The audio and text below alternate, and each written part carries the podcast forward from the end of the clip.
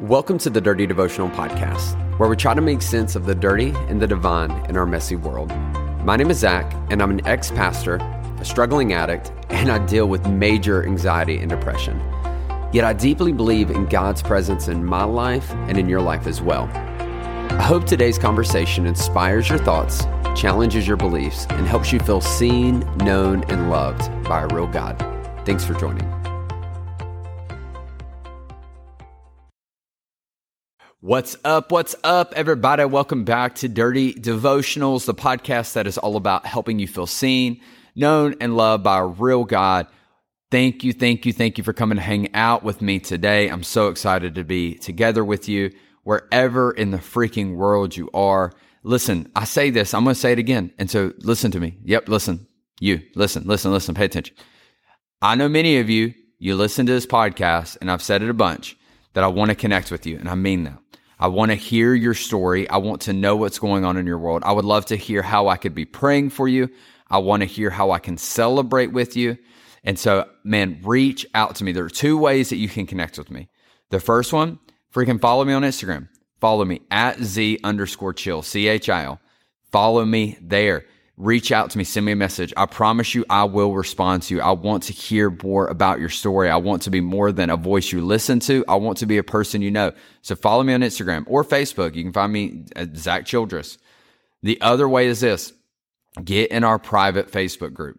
If you go to the show notes, there's a link there that you can click on, and you have to request access for it. And many of you have done this. And so if you're new to the podcast, I would love to get you in that group because it's just a cool place where I can randomly hop in. I can just talk to you guys on a more personal level. But honestly, more important than that, it's a place where you can share what's going on in your world, and you have a community of people that feel seen, known, and loved, that believe in these values, and that they're going to support you.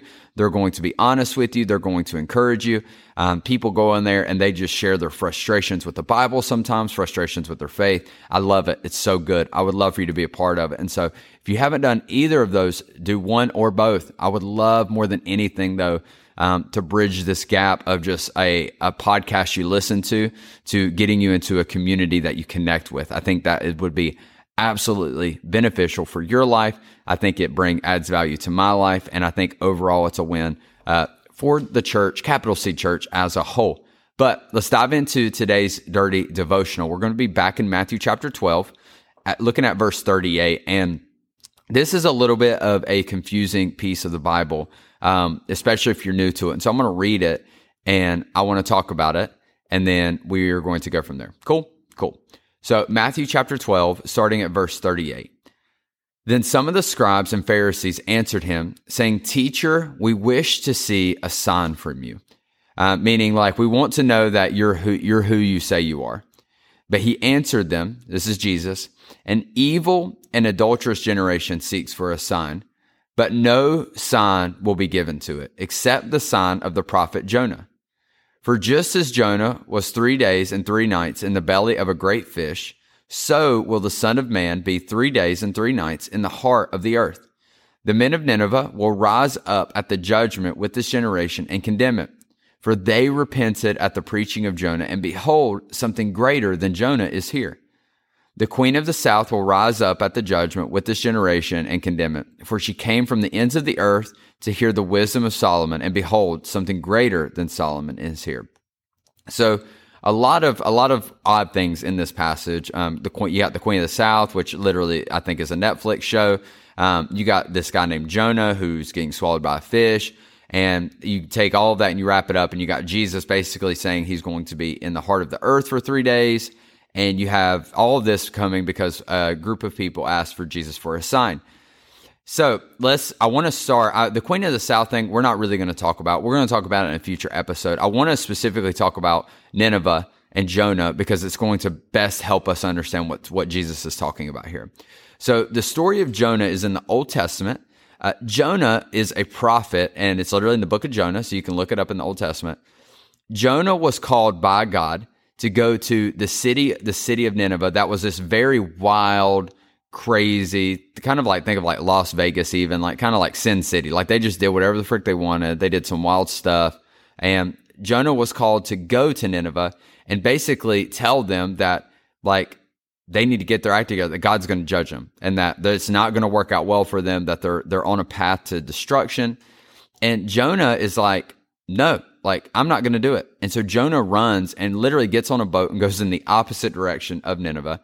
A storm comes up. Jonah ends up getting thrown off the ship because he realizes that it's his fault.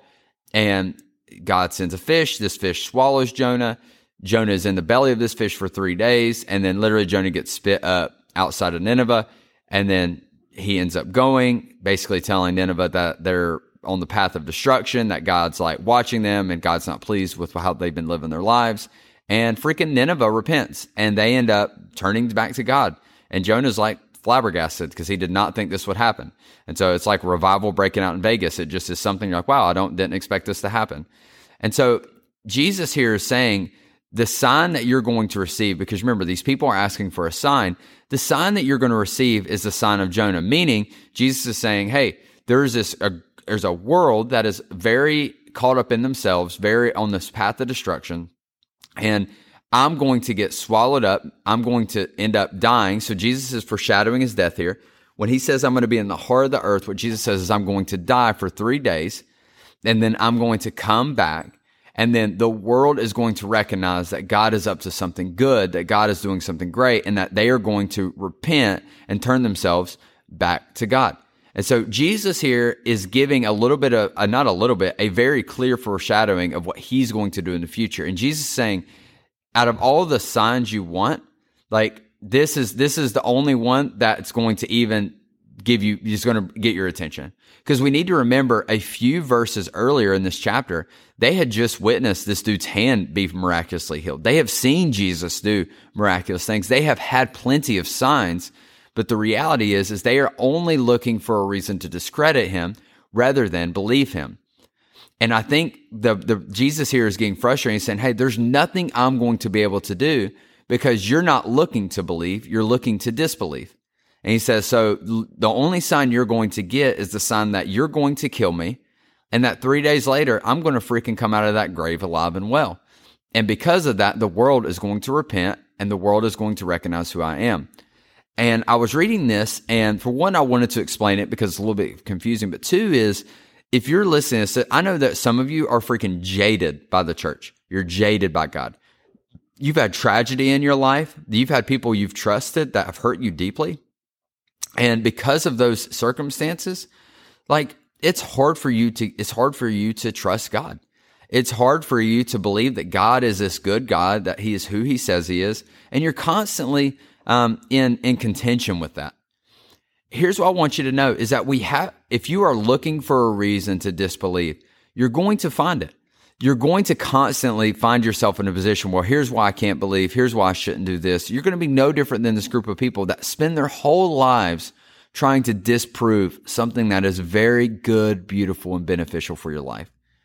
I want you to know that I'm sorry. I'm sorry for the crap you've went through, that the pain you've experienced. I'm sorry that for the distrust and the betrayal that has happened to you. I just hope you know that God is good. That I hope you don't spend your life trying to argue with God and be angry at God and to be like, God, yeah, I can't trust you, you suck. I want you to know that God is good. God is a good God. Does that mean bad things happen? Freaking yeah. Sometimes life is very shitty and life sucks. Like it's just not good. But God is good. And what makes a relationship with God so beautiful is the fact that even when all hell is breaking loose in my life, I have someone to go to.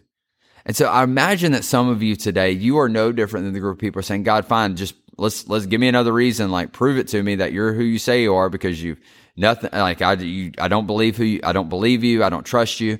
And you're so calloused from things that have been done for you that you're missing out on something really beautiful for your life. And today I just want to challenge you to maybe go to God and not ask God for a sign, but go to God and just say, God, if you're here, I'm mad, I'm hurt, I'm angry. Things have happened in my life that I didn't want to happen. But God, I believe you care. And so I'm going to trust that you care. And I want to talk to you about it. And then talk to God about it. And it's in this beautiful, dirty messiness of connecting with God that we find divinity, we find life, we find hope, we find joy. And I want that for you. I really do. I hope you know that God loves you.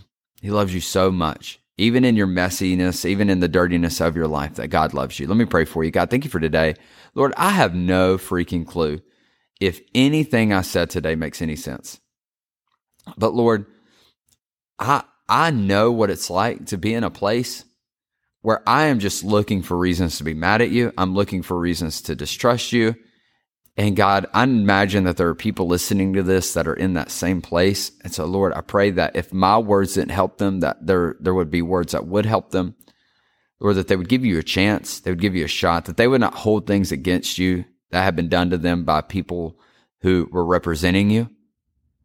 And Lord, I just ask that in somehow, in some way, that we would find freedom, that we would find hope, and that we would find love in the fact that the sign you gave us, the best sign you gave us, is that you died for us and you conquered hell, death, and the grave to give us a life with you.